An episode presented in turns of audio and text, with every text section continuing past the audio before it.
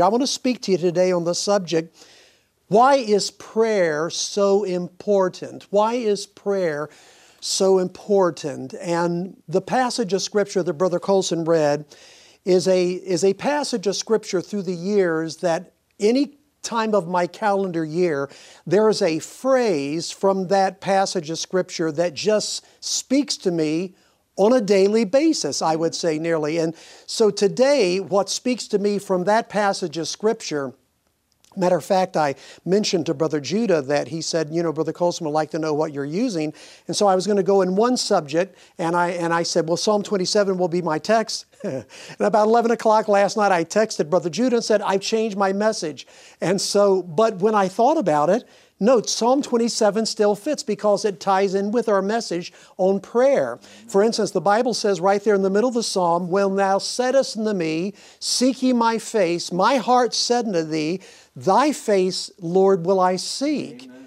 And so this is so important because prayer, if we're really to get into prayer, we must not say, you know, in essence, I'm Jimmy, Jimmy, Jimmy, gimme, gimme, gimme. And that's the way a lot of people think of prayer, that we, we, we get it, we wait till we get into a crisis, we wait until we get in the need, and we start demanding of God to come through with a lot of things when we've been ignoring God. So first, before we seek His hand, we need to seek His face. Amen. People that love each other seek each other's face. We get into each other's face. Uh, I think that's one thing that's been kind of sad about the whole uh, isolation time that we've had is that people that we love, uh, thank God that my wife and I are in the same house. I'm telling you, I've been missing uh, seeing some of the people that I love very much, and I've been pastoring for many, many years, and I'm not able to see their face. I will say this, it's more painful for me not to see their face than uh. them not to see my face, okay? That could be a blessing, but it simply means I'm seeking you for who you are, Lord.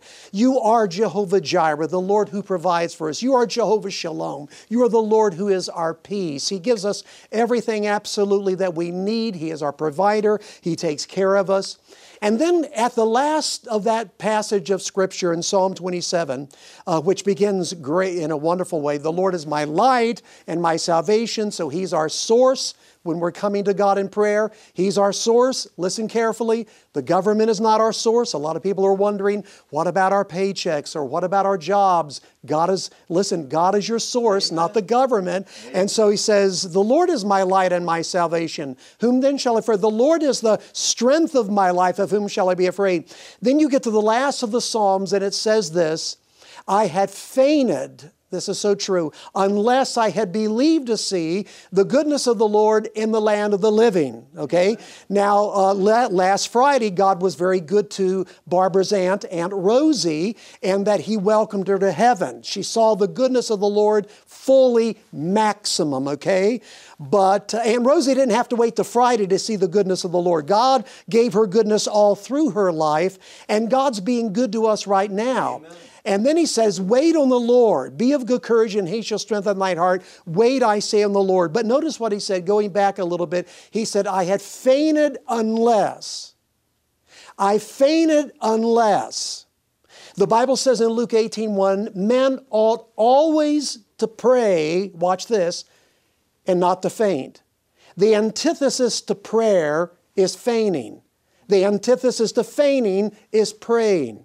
The Bible says, be careful for nothing, but in everything, by prayer and supplication. Many times people almost take the attitude, why, why pray when we can worry? That, but you know, really, that's not what the Bible's teaching us. God is saying, why worry when you can pray? Yeah. Be careful for nothing, but in everything, by prayer and supplication. Let your requests be made known to God.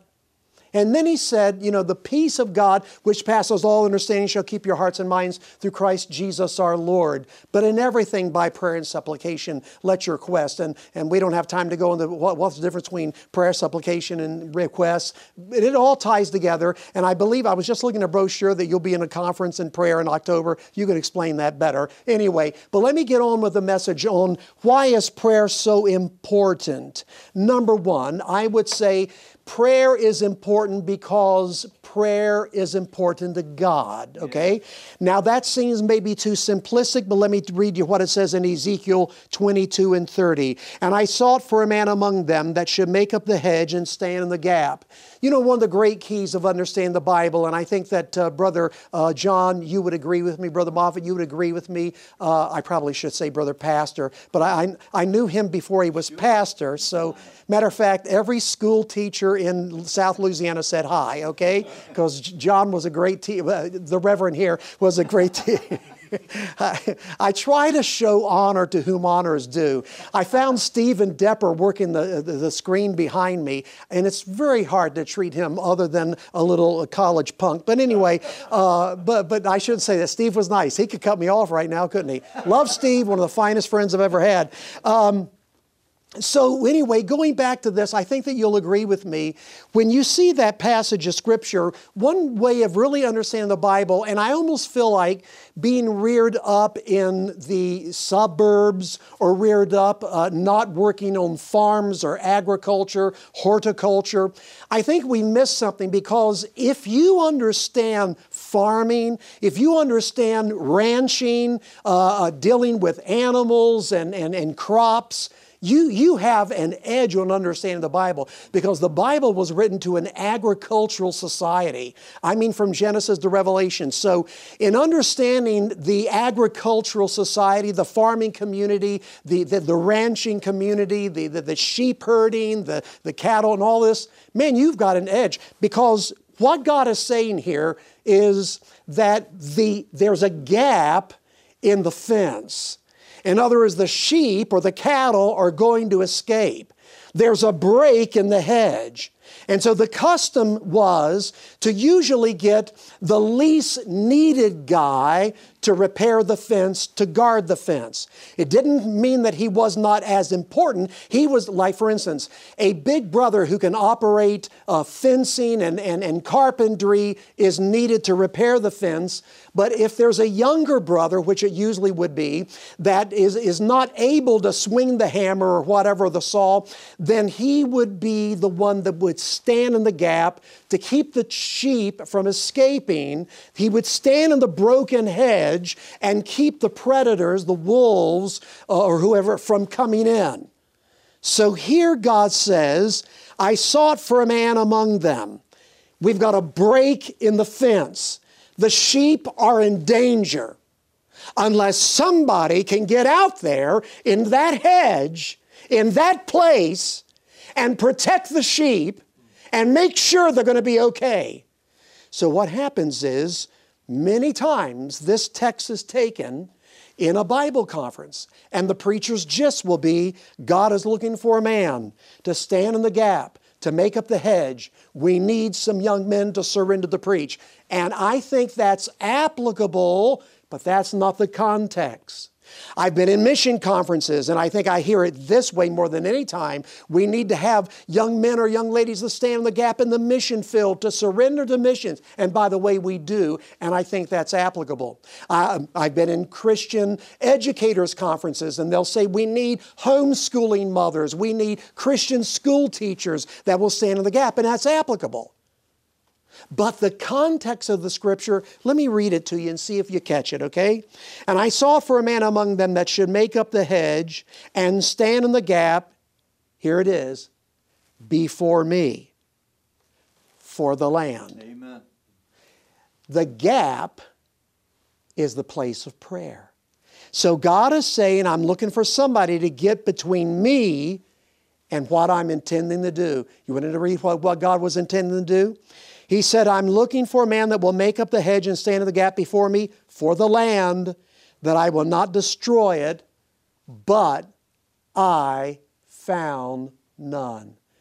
God is saying, I have every intention. And by the way, God doesn't just say things to be saying things. This is not hyperbole. It is not metaphor. It is not exaggeration. God meant business. He was about to take out people's lives in great judgment.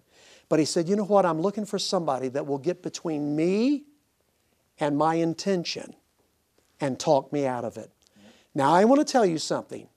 This is sometimes hard to understand how God's sovereignty and man's free will all works together, but it does.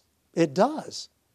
And God says, I, I want you to get between me and what I'm going to do and talk me out of what I'm going to do.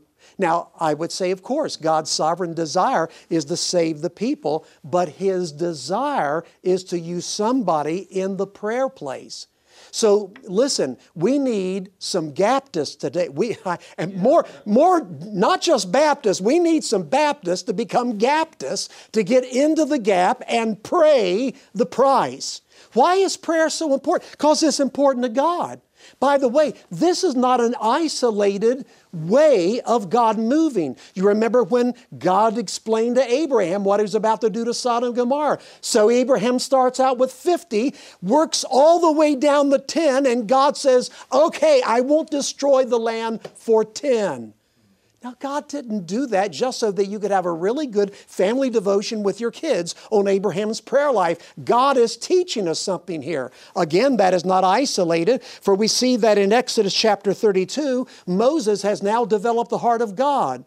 It was almost like Moses was placed into the business of leading the people of Israel. He was drafted for the service, but he fell in love with the service of God, but better yet, the people of God that he was serving. And that's the way a leader often is. He's not just one leading the people, but he's serving the people. And God has now explained to Abraham, He's about to take out the nation of Israel. It's about four million in number at this time. Now let this sink in for a moment. And God is about to raise the lamb. He's about to take them out. And He's explained that to Moses. And then Moses says in verse number thirty, chapter thirty-two, listen to this. And it came to pass on the morrow that, morrow, that Moses said unto the people, ye have sinned a great sin, and now I will go unto the Lord. Peradventure I shall make an atonement for your sin. This is Exodus thirty-two, thirty-one. I probably jumped into that before I gave you time to find it. It says in verse thirty-one, Exodus thirty-two, and Moses returned unto the Lord and said, oh, this people have sinned a great sin and have made them gods of gold. Now, now watch verse thirty-two. Yet now, if thou wilt forgive their sin. This is the only time in Scripture that you'll find a dash that is here. I, I couldn't believe it. I, I checked on this uh, recently and found out that one of the modern versions had left out the dash. And that's a shame. Yes. Because God meant for that dash to be there. Because what that means is that Moses is so caught up in prayer that he has used the amount of words that he could. Remember the Bible says in Romans eight that we don't even know how to pray as we ought, but the Holy Spirit makes intercession for us. At this point, he runs out of words. Ian Bounds said this, I would rather have prayer without words than words without prayer. And here we see that Moses runs out of words and he's in this moment of time. Yet now if thou wilt forgive their sin, and he just is exasperated, he's just frustrated, he doesn't have any more verbiage, he doesn't have any more nouns or adverbs or adjectives, or, he, he, he has no other way, he has no, no prepositional clause, he, he, he doesn't know what else to say, but he stops. And God says to the angel, just put a line there because I heard his heart. I heard his prayer. And then Moses picked up the prayer and he said, if not, blot me, that I pray thee out of the book which thou hast written. He said, Lord, I, I, I am so serious about this. I'd go to hell for him if I could. We know, of course, that's not possible. When a person's put their faith and trust in the Lord, they cannot be condemned. But he says, this is how serious I am. Now watch this. You want to see how powerful that prayer is, that dash is? Psalm one hundred six. This is one of those verses, if the Bible had never said this, Brother John, I don't know that I would believe it, but the Bible says this in Psalm one oh six, verse twenty-three. Therefore he, that's God, said he would destroy them, had not Moses, his chosen, stood before him in the breach to turn away his wrath, lest he should destroy them. God said, I was going to take out four million people, but because one man paid the price, I didn't do it. One man changed what was going to happen to four million people. Why is prayer so important? I'll tell you why, because prayer is important to God. Amen. It's important to God. Why is prayer so important? Because it permeated the life of Jesus when he was on earth and afterwards. We can only surmise even beforehand what kind of prayer life was going on in heaven before then. But we won't speculate. One of the hard things to do is be quiet where the Bible's quiet and speak where the Bible speaks. But notice what it says. Let me just read to you real quickly. Mark chapter one, verse thirty-four. Now, I remember in college, one of my favorite subjects was the harmony of the Gospels. And I've never let that be anything other than still one of my favorite subjects. Matter of fact, one of the great joys of my life as a pastor was when I went verse by verse chronologically through the Gospels. But I, I love the things that the individual Gospels say that the other Gospels don't say. I love the things that they all say. And then I love the sequence of events that would take place in Jesus' life. For instance, this is the beginning of Jesus' ministry, what is called the end of his busy day. It was called the busy day because there were more miracles recorded on this day than any other day in the history of our Lord. Now, after he had spent the busy day, let me show you the end of the busy day, verse number thirty-four, chapter one of Mark. And he healed many that were sick of divers diseases, that's many diseases, and cast out many devils. He just, not, not a few, just cast them out everywhere. And suffered not the devils to speak. I like that. He shut their mouth because they knew him. And this says, and in the morning, rising up a great while before day. I'll be honest with you. When I have a busy day, I like the idea of sleeping in, not Jesus. He gets up early while it is yet dark. He went out and departed into a solitary place and there prayed. That was the beginning of Jesus' ministry. Real quickly, let me take you to the middle of Jesus' ministry. Mark chapter fourteen. He fed the five thousand men, not counting women and children. So it could have been upwards of fifteen to thirty thousand people. Uh, so anyway, he fed the multitude. He sends the disciples across the Sea of Galilee, and he goes up in the mountain. Let me read to you what it says. This is the middle of Jesus' ministry. Mark chapter fourteen, verse twenty-two. And straightway Jesus constrained his disciples to get into a ship and to go before him unto the other side while he sent the multitudes away. And when he had sent the multitudes away, he went up into a mountain apart to pray. And when the evening was come, he was there alone. I want to show you something here about Jesus' ministry. He could have done all the miracles by the virtue of who he was, second person of the Holy Trinity, but he did all the miracles of the third person of the Holy Trinity, the Holy Spirit. Holy Spirit came down upon him in the form of a heavenly dove, and that's how he did all the miracles. And we see as Jesus did miracle after miracle, that there was an expending of virtue. Remember, the woman touched him, and Jesus said, who touched me? The disciple said, moreover, uh, well, it, everybody's touching you. He says, no, no, no, but somebody's touched me. And somebody touched him by faith. And so the Bible says, for he perceived, here's the wording of Scripture, that virtue went out of him. And the word virtue is dynamos. That's where we get the word dynamite from. Uh, he perceived that a dynamic power had gone out from him. Now, I want to show you something here. This is in the life of Jesus. He did the miracle after miracle, and then he got up in the mountain apart and pray. Jesus would give out, then he would take back in. He would give out, and he would take back in. And so Jesus, matter of fact, Peter said that we ought to follow his steps. Let's follow that pattern. The reason a lot of us give out and then we burn out, we give out and then we wipe out is because we give out but we forget to take back in. You see, here's the thing. See, modern man says this, what the mind of man can conceive, he can, he can achieve. So if you go into a bookstore, you can find shelf after shelf of self-help. And I have to tell you, sadly, that philosophy has now drifted in the church. I, I remember I was with a preacher, and he was a great friend of mine, and he preached an entire message on, if it's to be, it's up to me. And after the message is over, I said, I want to tell you something, my brother. If it's to be and it's up to me, then we're all in trouble. Yes. I said, let me tell you something. God didn't call us to be great achievers.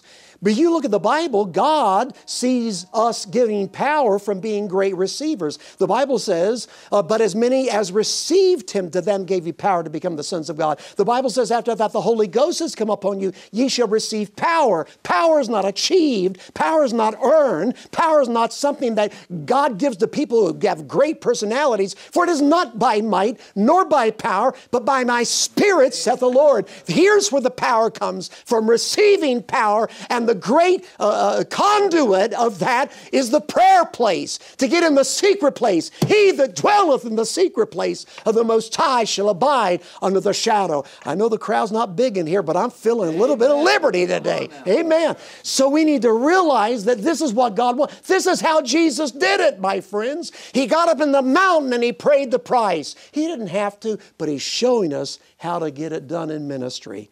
At the end of Jesus' life, we see him in Luke chapter twenty-two. And I love what it says here in verse thirty-nine. And he came out and went as he was wont. That means as was usual, to the Mount of Olives, and his disciples also followed him. And when he was at the place, he said unto them, pray.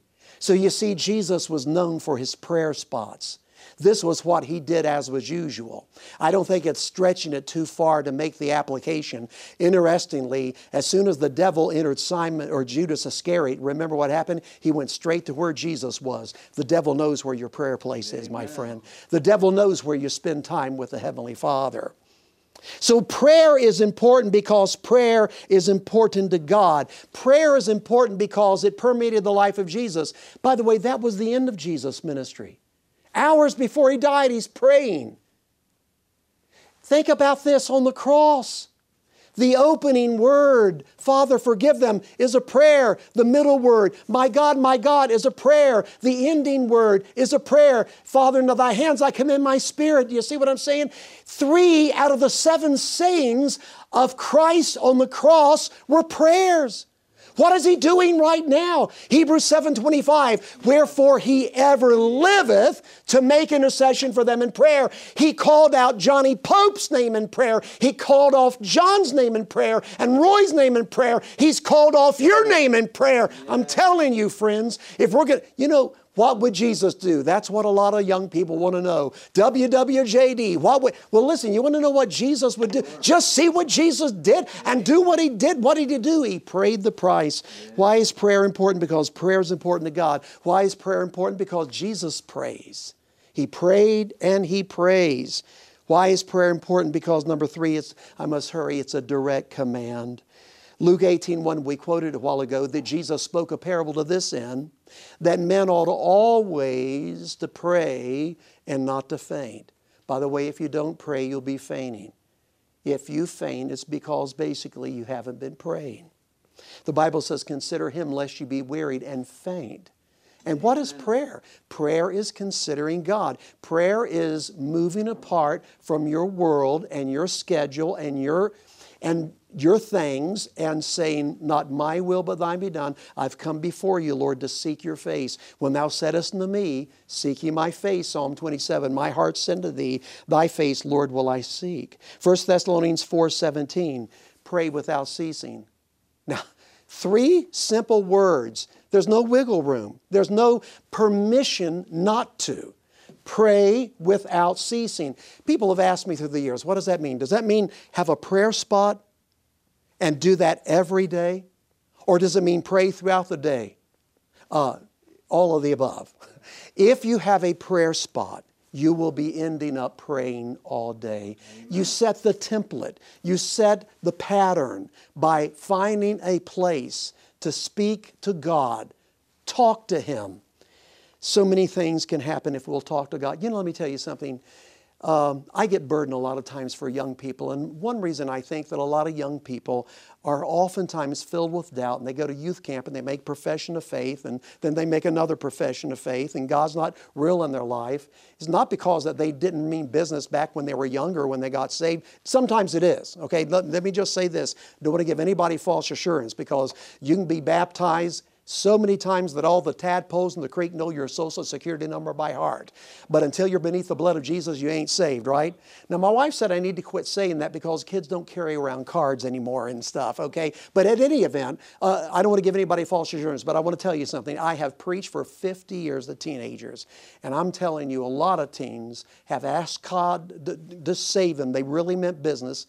But then they ignore God till next year at youth camp, or next year at youth conference. And all of a sudden, God's manifesting himself, and they say, there's no way I could have been saved because God's not that real to me. And then they pray the prayer again. And then they often doubt again. Let me tell you something. I've never known anybody that had a secure prayer life that doubted, okay? It's important. You can't speak to God on a regular basis and not know that he's real. I mean, that'd be like me this morning. I had conversation with my wife. So I see Roy Moffin and I say, Roy, good to see you. How's Joe? Jojo, she's fine. That's good. Well, Roy, um, I, I, I got some doubts. And, and Roy says to me, what, what kind of doubts? Well, I don't know if Barbara exists. I, I, I'm just not sure. I, I don't know that I ever really married her. So Roy says, wait a minute, Johnny, I was uh, December twenty-first, I was there at your wedding. I believe you were. I was at your wedding. I saw you kiss her for the first time. Yeah, baby. Hey, I, I saw, I said, yeah, but j- j- I don't know. I, I don't, that, that was so long ago. That's forty-six years ago, Roy. I, I can't remember what that's like. I'm not going to say that. How's Jojo? She fine. He says, how's Barbara? Barbara's doing great. I didn't just kiss her twenty, forty-six years ago. I kissed her this morning. That's what I'm saying. Amen. Barbara's real to me, baby. She's real to me. I've been in fellowship with her today. I'm, no, I'm not doubting her existence. I'm not doubting that I have relationship with her. All right? This is what I want to say to some of you right now. You've been ignoring God. You got on the coronavirus thing, and you say, man, we got to start praying. You begin to wonder, well, am I even saved? Am I? No, the problem is probably not that you weren't saved. It's just that you got saved, and you've been ignoring God. Yeah. See, prayer can really boost your faith like nobody's business, because you can't be in prayer without being in the Word, and faith comes by hearing, hearing by the Word of God, and it's the domino effect. But anyway, that wasn't in the outline, but it fit good. Oh, yeah. yeah, it fit right there. Okay. All right. It's a divine command. That's why prayer is so important, because God, did, it's not a suggestion. It is a command. Man ought always to pray and not to faint. Pray without ceasing. No wiggle room. You don't pray, you're in disobedience with the Lord. Number three or number four, I think it is. Prayer changes things. Prayer changes people. That's why prayer is so important. Yes. Prayer changes things. Prayer changes me. Um, I got a couple of quotes here. Let me, let me share it with you. Samuel Chadwick, the great old preacher, said, Satan dreads nothing but prayer. The church is, has lost its presence of Christ and is full of good works. Activities are multiplied and meditation is often ignored. He went on to say that the devil fears nothing from prayerless studies. The devil fears nothing from prayerless work. The devil fears nothing from prayerless religion. He laughs at our toil. He mocks at our wisdom, but trembles when we pray. Yes. Guy King, one of my favorite commentators in the world to read after, a great Keswick preacher from England, said a lot of great things, but this is one of my favorite quotes of Guy King. No one's a firmer believer in the power of prayer than the devil. Not that he practices it, but that he suffers from it. A lot of truth there. John Flavel, one of my favorite old Puritans to read after, said, the devil is aware that one hour of close fellowship, hearty converse with God in prayer, is able to pull down what he hath been contriving and building for many a year. Yeah. Prayer changes people. Prayer changes things.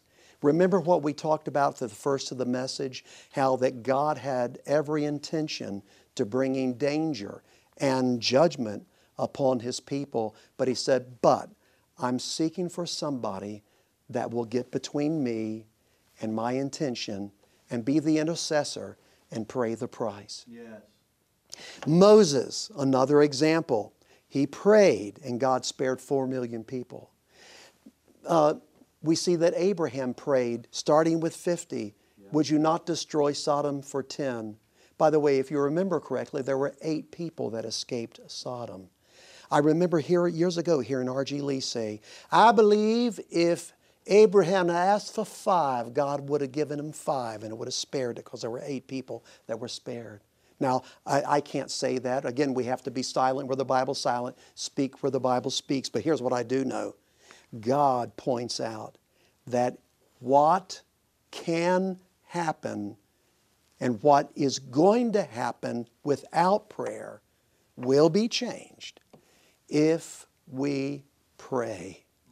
I am so burdened about where we're at right now.